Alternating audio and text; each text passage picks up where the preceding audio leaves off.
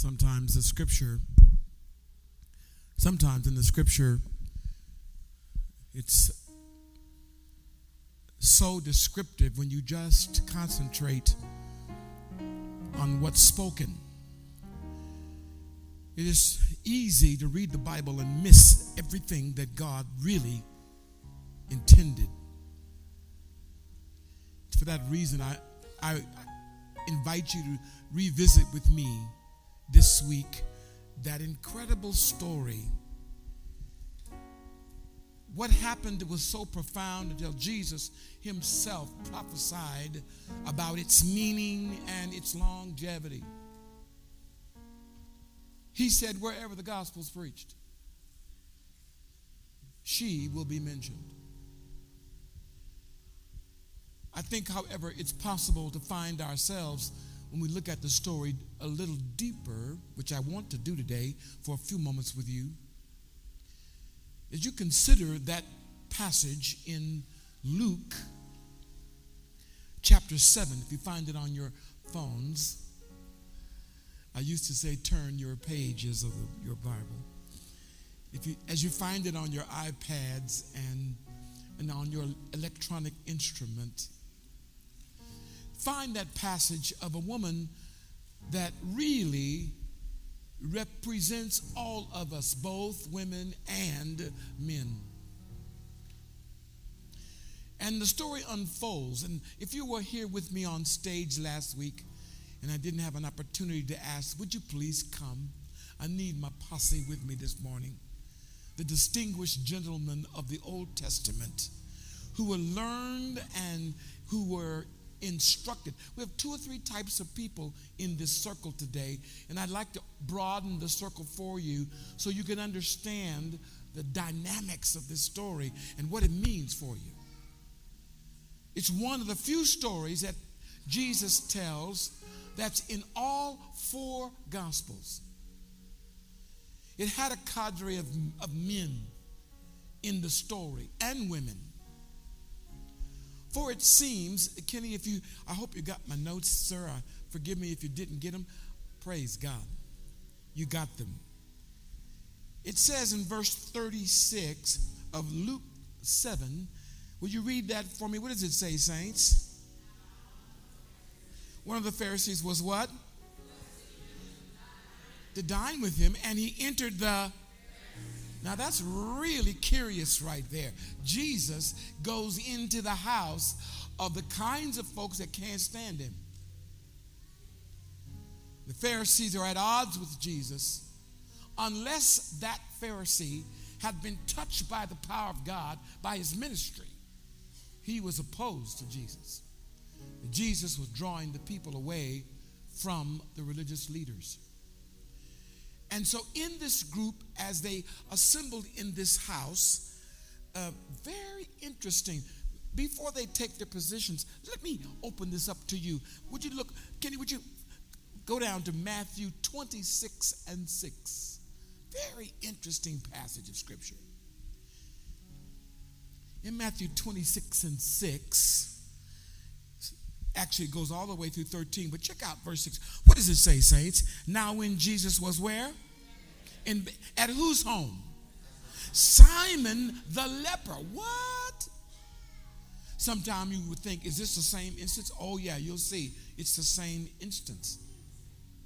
In fact, when he says one of the Pharisees, referring to interesting, this leper, even religious people get sick. But the appearance is that Jesus has touched his life and he's at his house. So when he was in Bethany at the home of Simon the leper, are you all breathing saints? A woman came to him with an alabaster box. We'll come back to that in a minute. Check out, broaden your scope just a little bit and look at Mark 14, verses 3 through 11. You know, if you read the Bible, I promise you, you'll be so excited. For it says, Are you there in Mark? Read it for me, saints. At the home of who? What was he doing?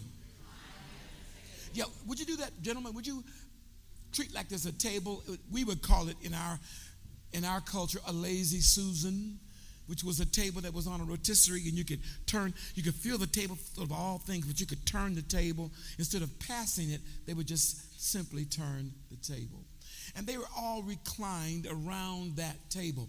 And the truth of the matter is, your feet are on the table, so you have to put your feet back the other way. Yes, amen. All right. this is actually the way it was. You might want to come over here a little bit. I'll move over. They, they, the Bible says they were reclined. Did they say reclined? What does it mean to recline? They were. They had these pallets. They lay on these pallets.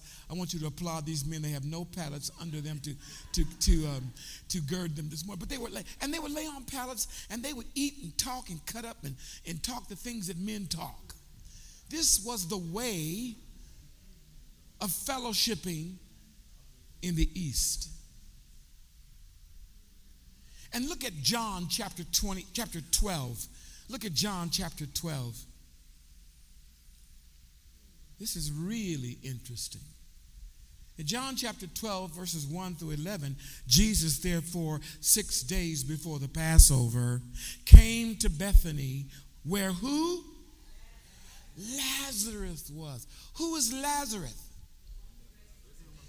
The one who was raised. Do you, you think Lazarus would have a story? before and after? Oh my God. If you read a little further, you'll see that there's such indignation against him that the Pharisees want to kill him. They're ready to kill Jesus. And if you read down at the end of the passage, they were going to kill Lazarus too. Because Lazarus was the proof that he was the Jesus was the real deal. Because nobody raises anybody from the dead. You, the plot gets thicker. Guess who Lazarus' relatives are? Mary and Martha. Y'all remember them? Mm. Now I didn't I didn't solicit them today, but I need uh, I need uh, a couple of of ladies that will be my, for today, my Mary and my Martha. Can I, I promise you, I won't have you reclining. But can I get a Mary and a Martha?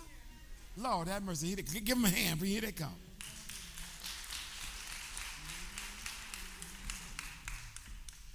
Now, Martha appears to be a bit more um, disciplined and studious and service oriented. She was the one fixing the meal. Martha was. Where my Martha? She was the one taking care of getting the preparation for Jesus.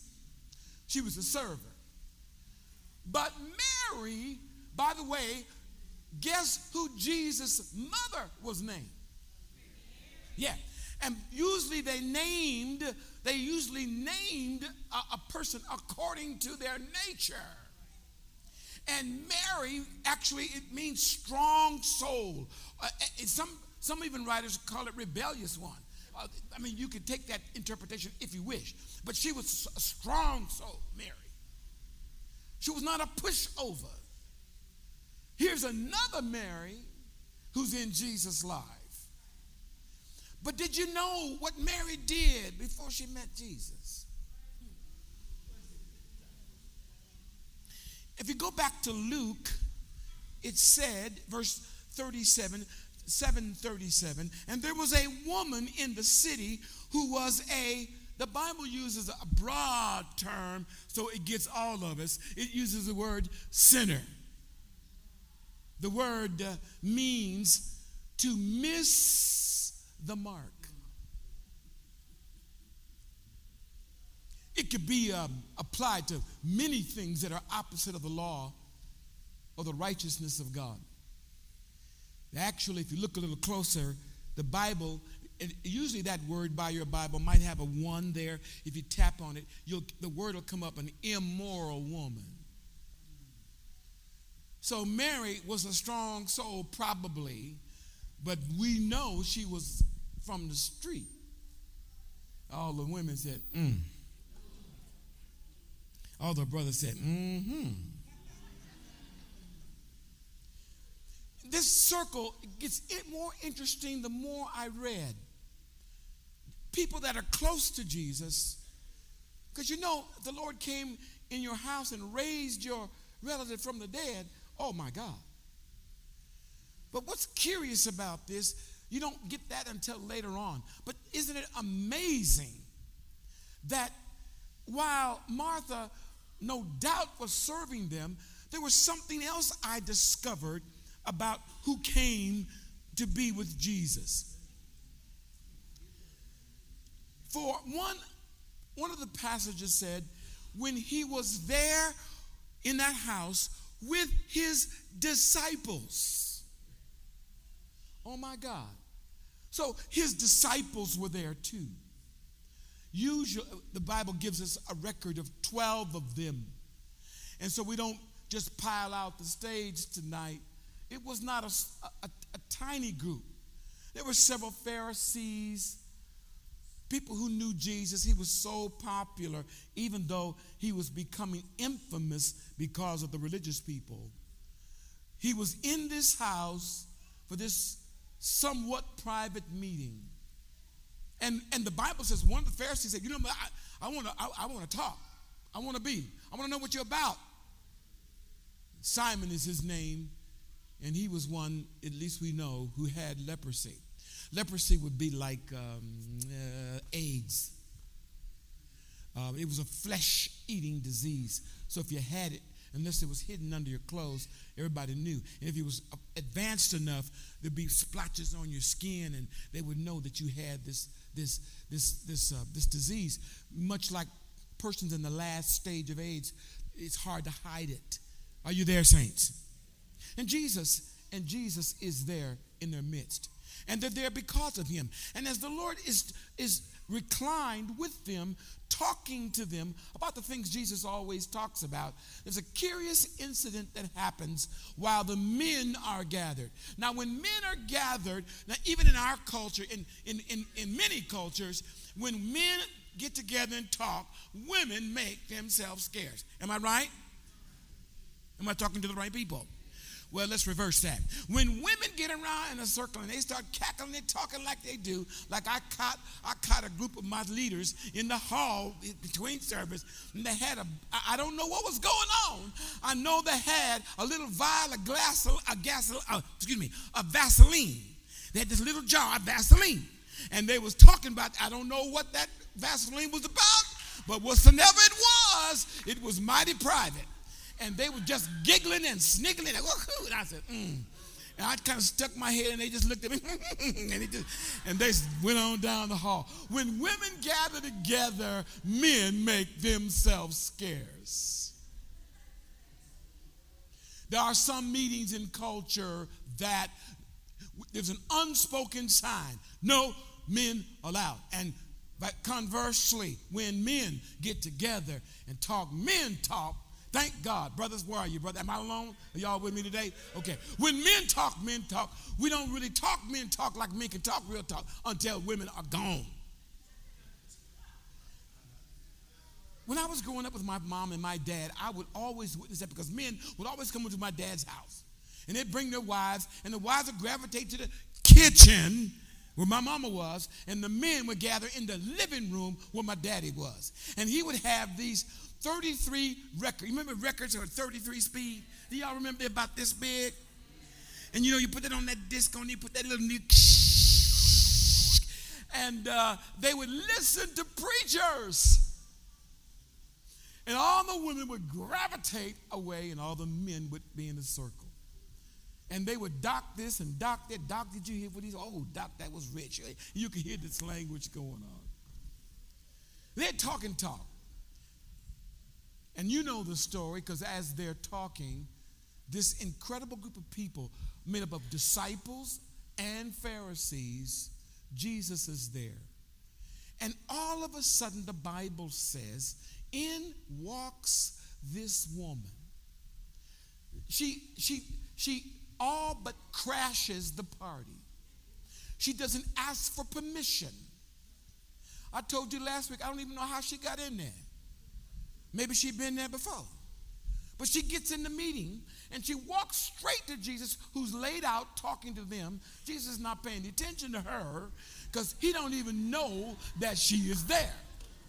And she come, the Bible says she comes in and and and she kneels down and and she begins, Lord, have mercy. She's full of tears, and she begins to cry her tears on his feet.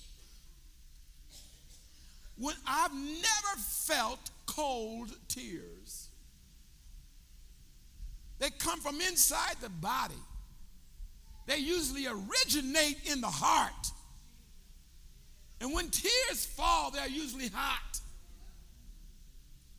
And they're falling on his feet. By the way, shoes are removed because in the East, you wouldn't dare bring your dirty shoes and sandals walking on the dusty, musty streets of Jerusalem with every and any kind of thing out there. You would never dishonor a house by traipsing up in a house with your shoes on. You always, as tradition, take your shoes off at the door. And usually at the door, there's somebody with a basin and a towel, usually one of the servants. And as tradition, there would be a place to kneel or stoop, and that person would wash the guest's feet. It was a courtesy. It protected the house and it honored the guest. She walked straight in. And, and not only is she crying, she's weeping, she's washing her, taking her hair, which had to be long enough.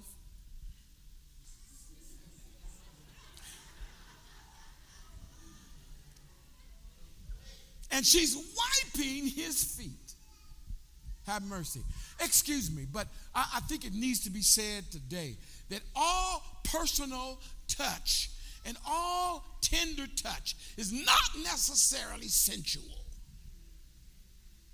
I, I, I, I, heard it while I was looking at this again this week that we have developed such an incredibly perverse culture that we can't even touch anymore without moving into an area of sexuality. God help us. There's nothing sexual about what she's doing to the eye that understands. But to the eye that does not understand, who's not gotten themselves under control. Oh, it's, it's so they started mumbling among themselves. All of them looking at this woman, shocked that she would even be there. They talking to each other like, Doc, ain't that the one you was with last week? I'm sorry, maybe that might not that may not be the kind of conversation. And, and, and, and, and, and the Bible says, if you look at the accounts of this story, the Bible says they out loud started resisting, criticizing this woman. Not only that, they criticized Jesus. They said something like this If he knew, he said he a prophet. He, he, he declares that he's a prophet of God. Really? If he knew who was touching him. Very interesting language. If he knew who was touching him, mm, are you all there? And these guys are looking. They don't know whether they have disgust or they have lust. They don't know which one. Are you there? And the Lord is the Lord is not scathed by her actions.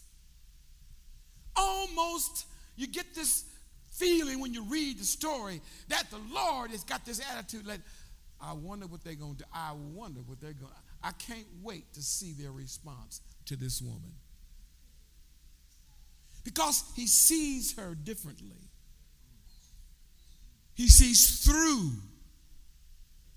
what she's about to do. He knows what it means The Bible says, put the verse up again in, in Luke. It was a box of alabaster. It was an alabaster box. Alabaster, very expensive pottery, glass. Very colorful, very beautiful. Usually a family heirloom, something you keep for life, usually handed down. As a prostitute, however, it would not be unusual to have such a such a, a container with pure nard, N-A-R-D. The Bible talks about spikenard or nard, which they made very expensive perfume. We're not talking about the, the, the, the cologne that you spray that's, that's less. We're talking about the perfume, which is the real oil, which, which can cost hundreds of dollars an ounce. The Bible even re- re- refers to how much it was. And there was a, there was a, it was a minimal estimation. She has this expensive perfume, and what you don't get in Luke's story, you get in another story. The Bible says what, what she did. Look at Matthew 26 and 6. The Bible says the woman came to him with an alabaster vial of very costly perfume. That's verse 7.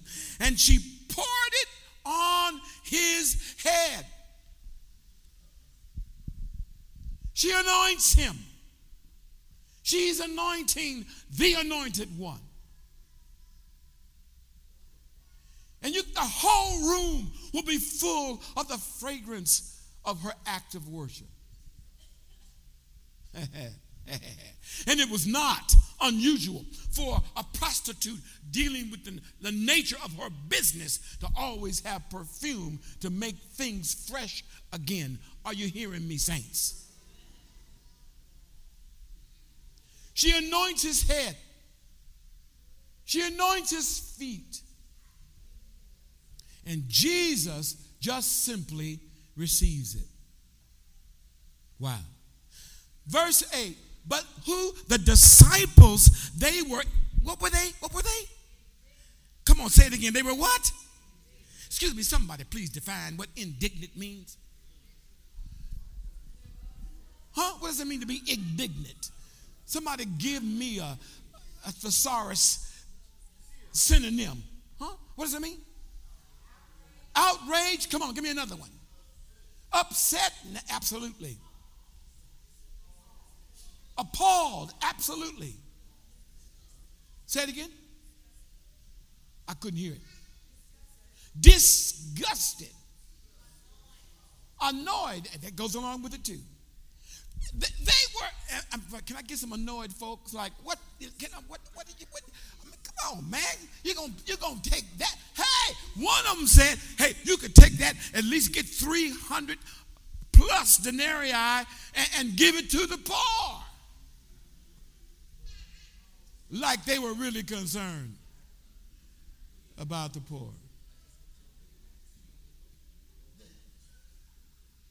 Jesus responded back to him. He said, um, "This is this, the Lord. He's amazing." He said, "He said, leave her alone.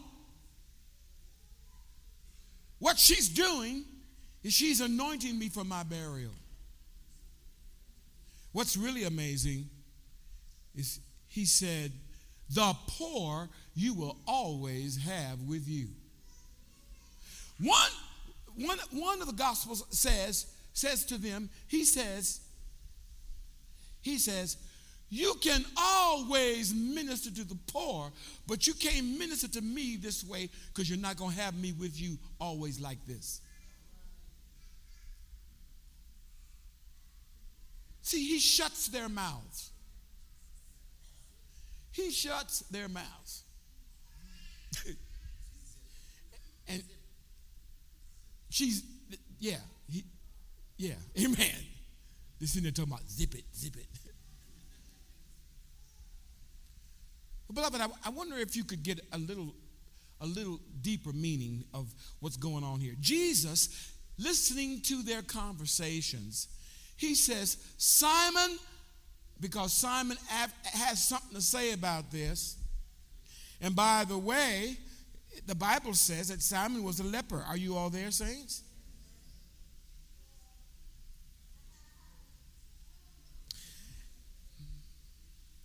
In Luke chapter 7, verse 40, Jesus says to him, Simon, I have something to say to you. And he replied, Say it, teacher. Speak. Jesus said, Let me tell you a story. Check this out right quick. Let me tell you a story, Simon. Now, the woman is right there at his feet. Everybody else is listening. Simon questions. Simon, I need something to say to you. And I think it's interesting that the Lord said it to Simon, not anybody else. Because, see, if you have been a product of the hand of God. Isn't it amazing how God can walk into your life and touch your life and change your life? And the minute somebody opposite of you comes, you forget what he did for you. It's so easy to do that. I think this story is a story for the church who've been redeemed by the blood of Jesus. And the minute God brings into our midst those who live the life like we used to live, we revert back to the criticizers, the complainers, and the judges. So Jesus said, Simon, I got a story to tell you. Check this story out. Here's what he says He says, A money lender, anybody ever had to go to the bank to get some money to buy something. Has anyone in this building ever borrowed money? If you have, would you please raise your hand? If you've ever borrowed money from the bank, you got a house. If you got a house, you've had to borrow money to get it. Someone said, You own your house? No, you don't. The bank owns it until you get the title deed. Am I right about that? Okay. So he, the, he, the, these, a money lender had two debtors. One owed 500 denarii. The other, that's more than a, a year's, almost two years' wages. The other owed 50 denarii. And when they were unable to pay, the money lender, when it says he, the money lender graciously forgave them. Now you need to understand this that in financial terms, the word forgiveness is a financial term. What it means is, I'm taking it off your record. I'm going to treat you like it you never owed it. How many of you have ever had a debt retired before you paid it out? Has anybody had a debt that somebody stepped up and paid in full? Anybody here? Let me see your hand. There's a few of you. Wow. What does it feel like? They got this commercial right, right now on television about student loans. Have you seen that commercial? As of today, I'm debt free. Check it out. Jesus says, Jesus said, He forgave, graciously forgave both of them.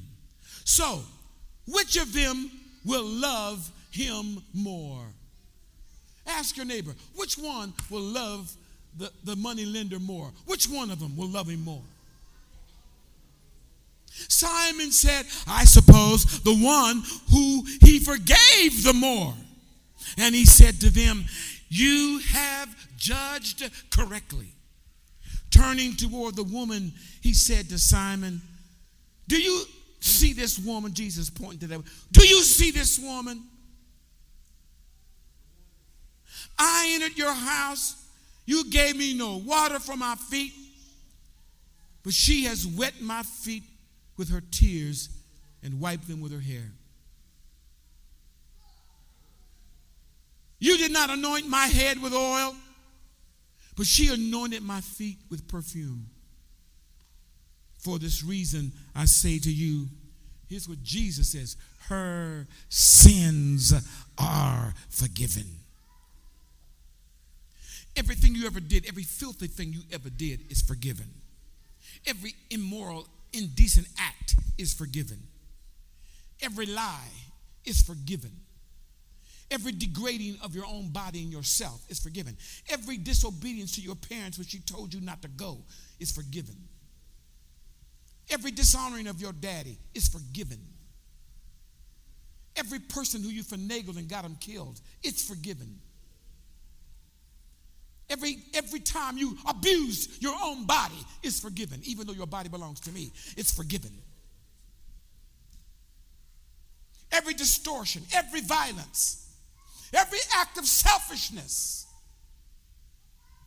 is forgiven. oh, they were quiet. I wonder what was going on in her mind. You mean to tell me I'm clean? You mean to tell me there's no residue left from the life I used to live? If I went down the street right now, they'd know me as that hoe. But you mean to tell me, Lord, as far as you're concerned, nothing is wrong. Nothing, everything about me is acceptable in your sight. Dear Jesus. I wonder how they felt sitting there. It's my conjecture. It's not necessarily the fact, but what if they had been with her, or any of them? And Jesus didn't forgive them, but he forgave her.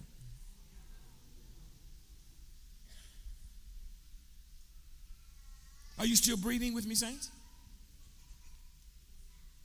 Then he said to her, Your sins have been forgiven.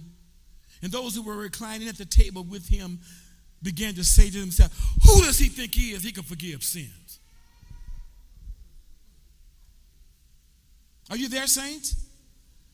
And he said to the woman, Baby, your faith has made you whole. It really is a slap in the face of all kinds of religion, particularly those of us who feel like it is the acts that we do of good things that make up for the bad things. It wasn't that her pouring the oil and the anointing him, it wasn't that act per se. What it was was the heart. Because how would she even have a presence of mind to make her way into that forbidden situation? Into the midst of a group of people who have the right to stone her, actually.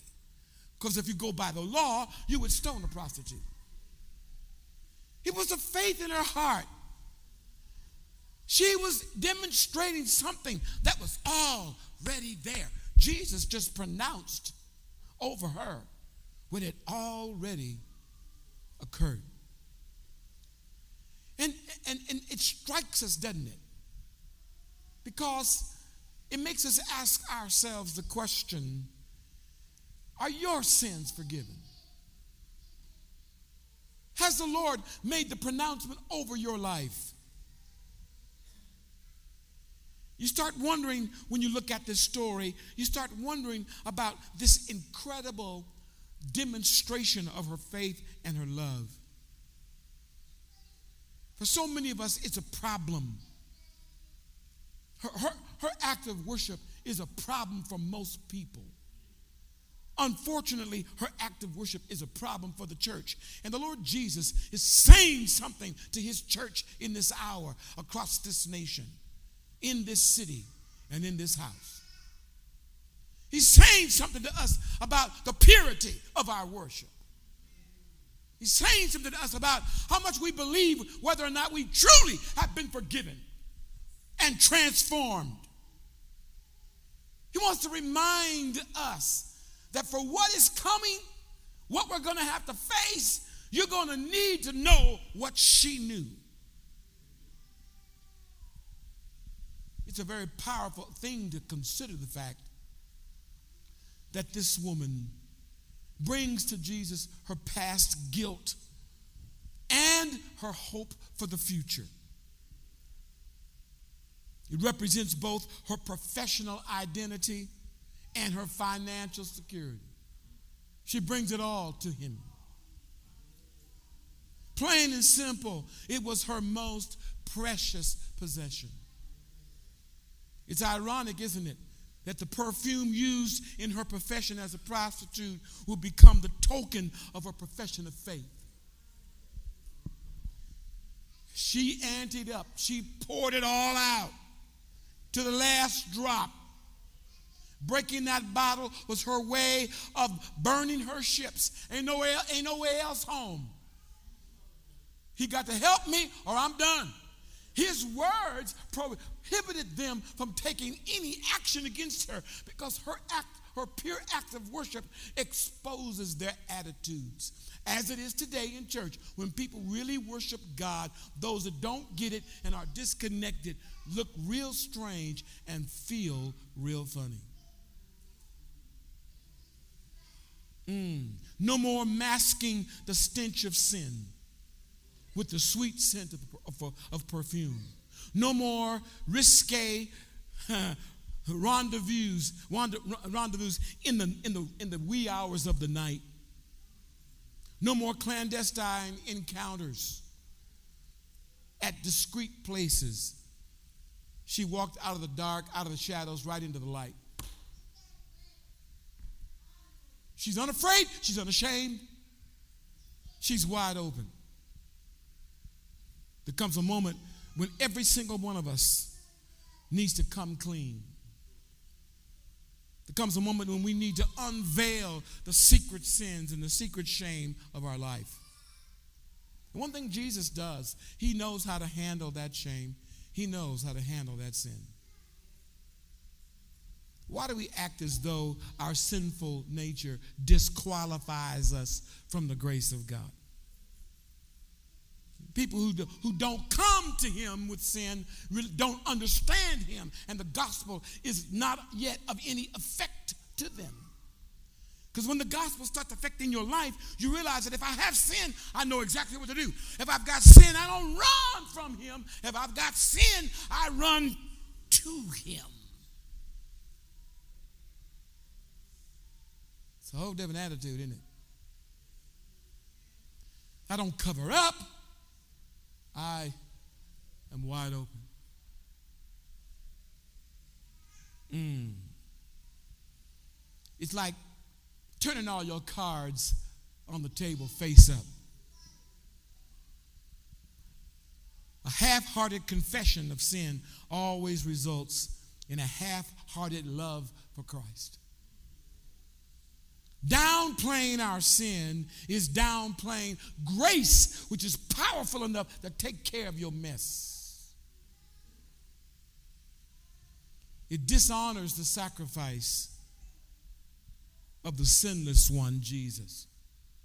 Yeah, in the church we have a problem because we don't deal with sin very well in the church. We've relegated sin to a mistake. We've relegated sin to an accident. Y'all are not talking to me. Sin has become, oh, I missed it. sin in his church has become such a problem that it has, for the time being, disqualified us from facing our enemies. You can't face an enemy and you got the same thing in you that your enemy is. Sin puts us in a position, a great need for renovation, for cleansing, and for remodeling.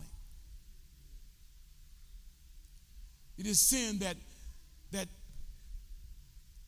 tempts us to act like God's power is not enough to change me. It's really interesting that the Bible uses and chooses, the Word of God chooses to highlight this woman and her profession because her profession touches every bit of society from high to low, from east to west, from north to south. Her sin goes all the way to Washington, D.C. Y'all ain't talking to me. Her sin goes all up in the White House. Hello. And yet, the grace of God is clear. For there has to be a sacrifice great enough, powerful enough to transform her nature into something beautiful, into something acceptable, to transform her lifestyle into something that God gets excited about. To access that grace, it does take humility. For God said, I give grace to the humble, but to the proud, He resists the proud. I'm almost there. Somebody said, Thank God. Go on, hurry. Finish up because I, this, Lord have mercy.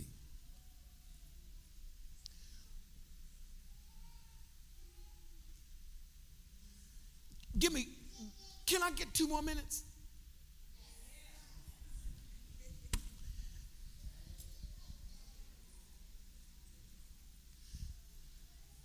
Let me give you a sign that Jesus is renovating your life. Can I give you just four quick signs what it looks like when you're under renovation and you know things are changing? You can write them down. they will be on. They'll be on the on the app. They'll, my notes will be on the on the app. Check it out. Number one, you are, and these signs are according to our hero, hero heroine this morning, not as in drug, but as a woman hero. Okay. Check it out. Check it out. You are no longer controlled by the opinions of other people. It's a sign that you, you know God is doing something in your life. She bodaciously, courageously walks through the door and walks to the one she wants and needs. When God is dealing with your life, you will no longer, you will no longer, you'll no longer control about what other people think about you. They know who she is. They knew her by her dress. They knew her by her walk. They knew her by her makeup. They knew, hello? They might have knew her, knew her. In spite of that, and you know, isn't it amazing? It's amazing to me. Check this out. The greatest fear in the world is of the opinions of others. And the moment you are unafraid of the crowd, you are no longer a sheep. You become a lion. A great roar arises in your heart, a roar of freedom. Somebody give him praise if you know he set you free. That don't sound like a roar to me. That sounds like a hand clap. I'm gonna give you another. I'm gonna give you another. I'm gonna give you another chance in a minute. When you are controlled by the opinions of other people, you become like a puppet because nobody around you can see in you what God sees in you. So if you listen to what other people think, you will never become what He says.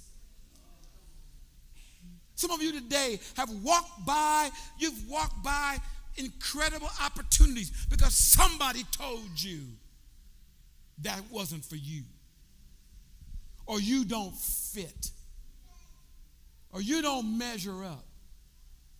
Most people, most men and women of God, are still wrestling with who they are and what God has already said about you. This woman she busts through it. Number one, no longer be controlled by the opinion of other people.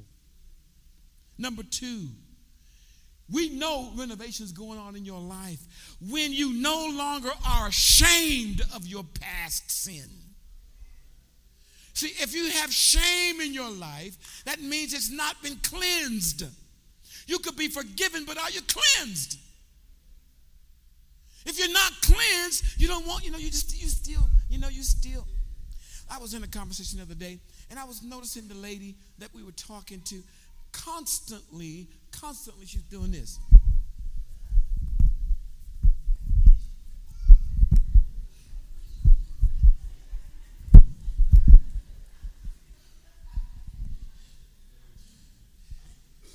While I'm not talking about being lewd, it's something about when you are no longer ashamed of what you've got. You're no longer ashamed of what is. And what the Lord desires for you, what He desired for her, what He desires for you, is to no longer be ashamed of your sin. No longer ashamed of your past. Tap, tap your neighbor and Your past is your past. Tell them, don't let your past last. There's another word I want to use about that, but I can't use it in public right now from the stage.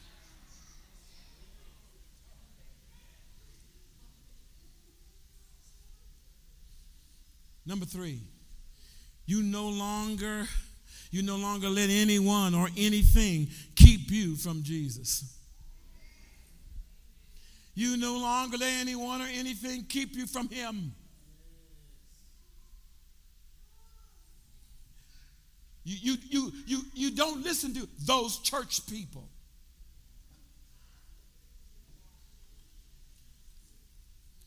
You no longer listen to people who, who defame or minimize the relationship that you have and can have with Jesus and what that does to your life. You keep listening to other people and bringing up the stuff from your past. You, you, you keep trying to be safe and cover up. I promise you, you'll be miserable. What would it be like, saints, if you, you were uncovered in the presence of Jesus, but because of the grace that was in his presence, that uncovering took away your shame. So you can talk about what it used to be because you know it no longer is. And what used to be now is yo, yo, yo, yo, yo, the test you had is now your testimony. The thing that you you you hated and you loathed, you've already come through, already overcome, and you're no longer ashamed. And now you can talk about it. Is it possible that there are folks out there that don't know Him because you're too ashamed to talk about where you came from? Tap him in the shoulder real lightly. said, "Don't only be forgiven, be cleansed." Jesus said, You are clean by the word I've spoken unto you. Got to go home. Yes, sir. Number, number, number five, number four. You no longer care what others think about your extravagant worship. This goes for men and women. I can you can tell when Jesus says I got a hold of somebody's life because you know when when when when we're in worship they like all in more. They like yeah you know. Now, I don't know what church you grew up in, but in the church where we grew up in, it was sophisticated to sit in the pew and say, Praise God, hallelujah. But every now and then, we would have somebody go, ah! and we knew, uh oh, and the ushers would all gather together, rush to that row, get over to that person, pick them up as they were sprawled out, put them over their head, and take them out of the service.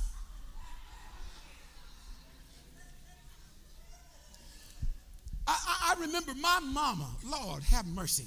My mother was a trained pianist. She was trained as a concert pianist, and she was the church pianist. And one Sunday, she was playing, you know, she was playing that song, you know, all those songs we sing, you know, we're walking, marching, marching up to. It's so beautiful, that beautiful city. Ooh, we're marching, yeah. Mm-hmm, marching up. She just is the beautiful, mm, that wonderful. Y'all didn't know this song? That glorious, that, mm, that, oh, my mother hit the piano key, bang.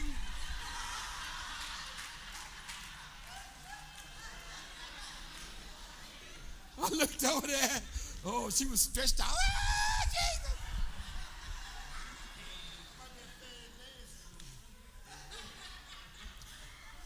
It would always scare everybody in the church because it was one of them relatively quiet churches. But when the Lord got a hold of my life, He did so, forgive me, in the midst of a Pentecostal church. And I, I thought I, did, I was going to leave. I was going to leave because I was standing there and somebody broke out from up and started running. running and screaming. Running. Somebody was standing in one place. I don't know how that move was. It was something like this.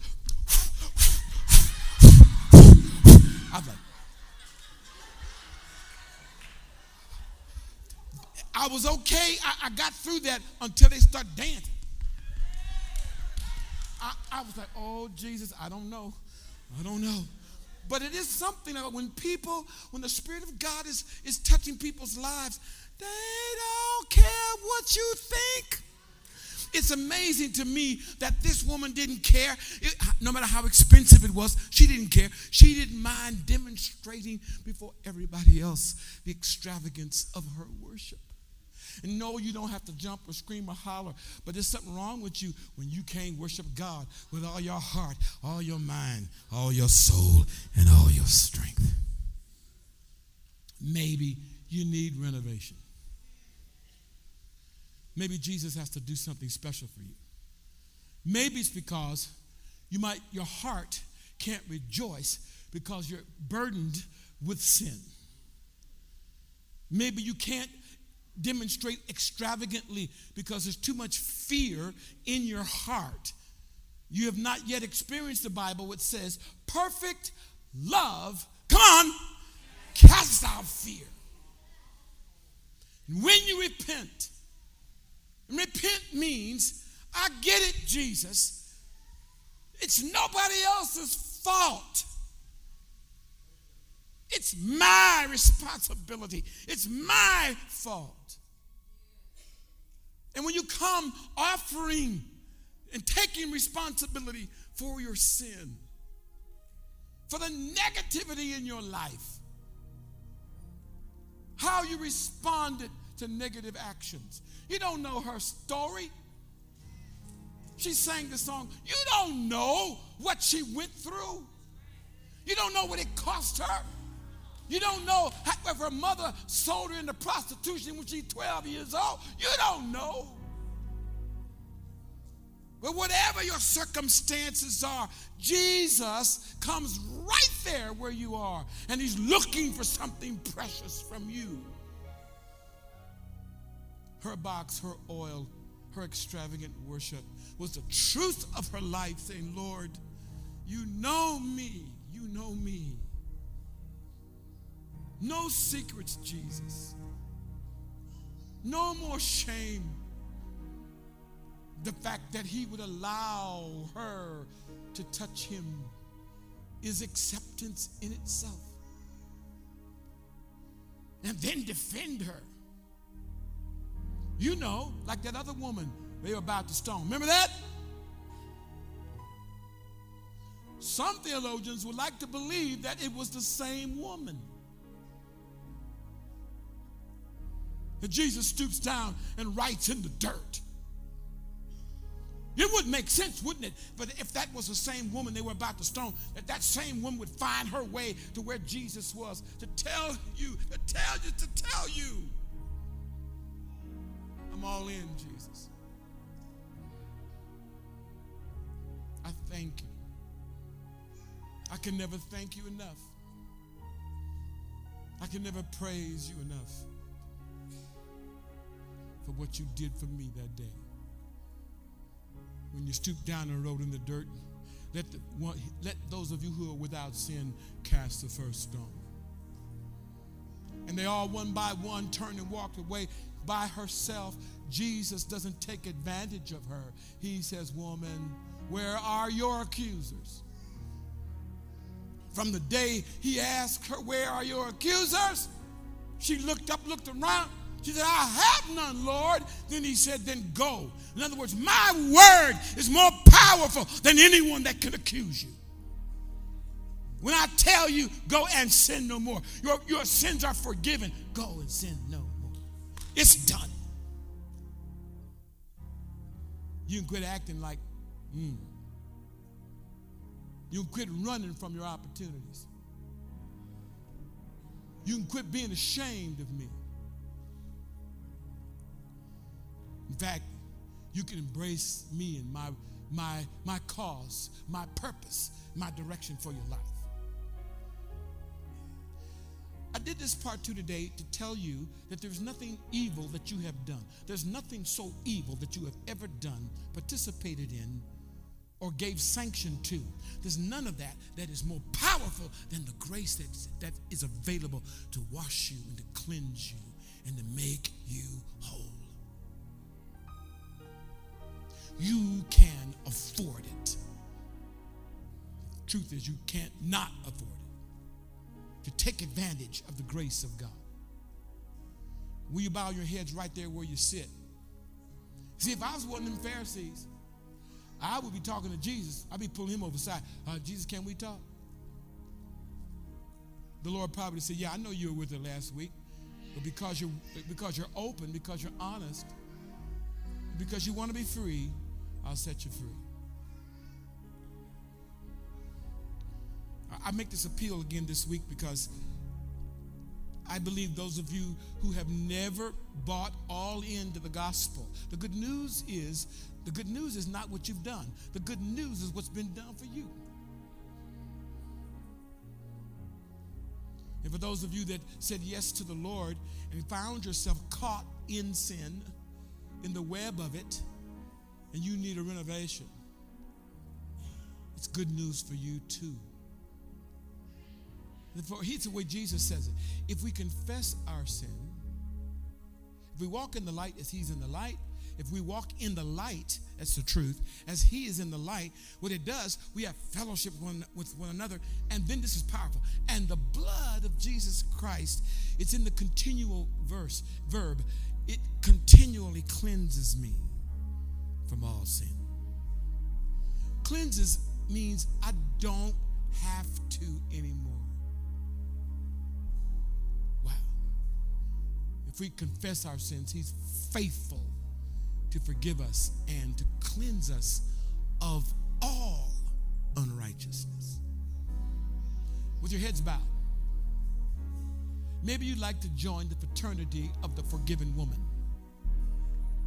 Maybe you'd like to join the fraternity of that woman who, who really leads the way and actually actually she is the prime example of the gospel and what happens when a person comes totally and completely honest and clean with Jesus. Mary is constantly, Mary is, is you know, you always hear about Mary. Who's the first one at the tomb? Who's the first one that tells the disciples, I'm ah, looking for me, he ain't there. He's, a, he's arisen, he's alive. Mary. Have mercy. Okay, so what do you think we should do, brothers? Sisters, what do you think we do? We think, we think maybe we should give them an opportunity to, to break out of the, the break free from the fear zone, from the shame zone. Maybe they have an opportunity to say, Bishop, I can't believe it. You, you did this again. second week. Lord, but you're talking about me. And I need forgiveness. What do I do they might be asking, What do I do to get forgiven? He said, Simple. Confess. Forsake. Is that forsake means to turn away from? It's the action of repentance. Quit giving God excuses for why you want to do what you want to do. Come out from the shadows, Lord Jesus. Come into the light so God can use you in Jesus' name. All the saints said, Amen. Okay, so as, as, you rise to your feet, if your feet want to keep walking up here, let them let them take it. Come on, in Jesus' name. It's okay.